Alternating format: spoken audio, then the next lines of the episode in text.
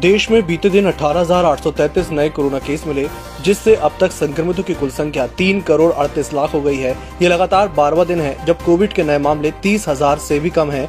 पिछले 24 घंटे में इलाज करा रहे मरीजों की संख्या में 6,215 की कमी आई है कांग्रेस सांसद राहुल गांधी लखनऊ एयरपोर्ट से लखीमपुर के लिए रवाना हुए। इससे पहले राहुल गांधी ने एयरपोर्ट पर ही धरना दिया। प्रशासन की तरफ़ से लखीमपुर जाने की इजाज़त मिलने के बाद भी राहुल के धरने को लेकर भ्रम की स्थिति बन गई थी। सुप्रीम कोर्ट ने पटाखों के इस्तेमाल पर कहा कि उत्सव दूसरों के जीवन की कीमत पर नहीं हो सकता। कोर्ट ने साफ़ शब्दों में कहा कि हम जश्न मनाने के खिलाफ नहीं है, लेकिन ये दूसरों के जीवन की कीमत पर नहीं होना चाहिए। देश में मुख्य समस्या प्रतिबंधों को लागू करने की है। किसी भी व्यक्ति को किसी एक वर्ग को नाखुश नहीं करना चाहिए। अदालत ने रोक के बावजूद पटाखों में प्रतिबंधित सामग्रियों के इस्तेमाल पर कंपनियों को फटकार लगाई। कोर्ट ने कहा कि हम आपको ऐसी सामग्रियों को गोदाम में भी रखने की इजाज़त नहीं देंगे।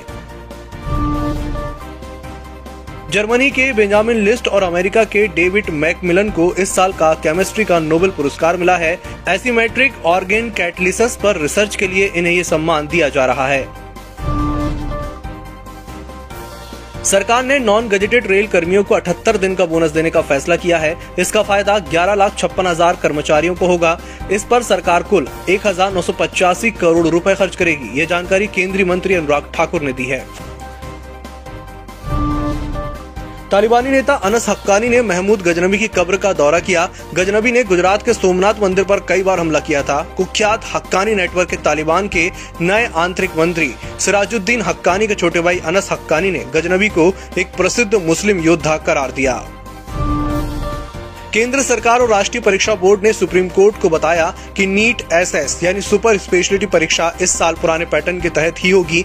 Essential solicitor general Aishwarya Bhati ने कोर्ट को बताया कि नया पैटर्न अगले साल से लागू होगा। केंद्र सरकार ने पुराने पैटर्न से परीक्षा के आयोजन के लिए सुप्रीम कोर्ट से दो महीने का समय मांगा है। मध्य प्रदेश में मुरैना के बानमोर में उत्तर प्रदेश की पुलिस के साथ बड़ा हादसा हो गया। उनकी गाड़ी डंपर में पीछे से घुस गई, जिसके मौके पर ही तीन पुलिसकर्मियों की मौत हो गई। पेट्रोलियम कंपनियों ने घरेलू गैस सिलेंडर के दाम में पंद्रह रूपए की बढ़ोतरी की है। दिल्ली मुंबई में बिना सब्सिडी वाले सिलेंडर की कीमत अब आठ सौ निन्यानवे रूपए पचास पैसे हो गई है। पाँच किलोग्राम सिलेंडर की नई कीमत अब पाँच सौ दो रूपए है। प्रधानमंत्री नरेंद्र मोदी ने ट्वीट करके अरविंद त्रिवेदी के परिवार के प्रति संवेदना व्यक्त की है। उन्होंने कहा कि हमने अरविंद त्रिवेदी को खो दिया है, जो न केवल एक असाधारण अभिनेता थे, बल्कि जनसेवा के प्रति जुनूनी थे। भारतीयों की कई पीढ़ियाँ उन्हें रामायण टीवी के धारावाहिक में उनके काम के लिए याद करेंगी।